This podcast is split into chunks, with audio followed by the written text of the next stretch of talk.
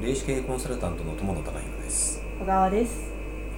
本日も本気で幸せになりたい経営者の方のためにいただいた質問から答えていきたいと思います。よろしくお願いします。よろしくお願いいたします。本日の経営者からのご質問です。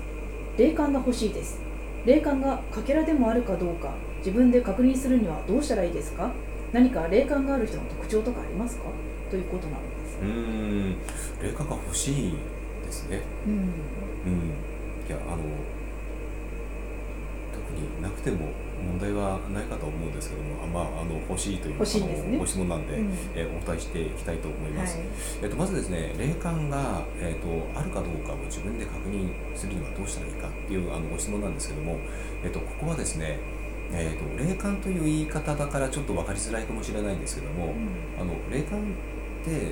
えー、ともっとあの分かりやすい言葉であの表現すると、うん、直感です。うん、でつまりですね、直感が、うんえー、直感っての誰しも持っているものじゃないですか。はい、で私もあのいつもですねお話ししてるんですけども、うん、霊感が全くない人っていないです。はいはい、うん、で直感という言い方もあのするとですね、皆さんあ直感は私結構強い方なんですとか、うんうんうんえー、結構いろんなものが当たるんですよ。うんうんうん、そういうあの話ってあるかと思うんですね。うん、でつまりは、えー、とあのこの霊感どういうふうにあの確認したらいいかって言ったら、その直感がまさにそうなので、うんえー、直感が私はいいって言ったら霊感があるっていうことです。うんそうですね、強いというかそうですね、うん、でちょっと余談になってしまうんですけども、うん、あのじゃあ霊感があるからといってじゃあ運がいいのか、まあ、つまりは直感力が高いから運がいいかっていうと、うん、それもまたの別の、あの話なんですね。うん、例えばですね、えー、と直感でこれやった方がいいなって思ったけども、はい、やらなくて、はい、結局そのままにしておいたら、うん、他の人がそれをやって、うんえー、すごい業績を上げたとかありますね。えー、そういったことってあるかと思います。うん、でそのまた逆もしかりで、うんうん、例えば、え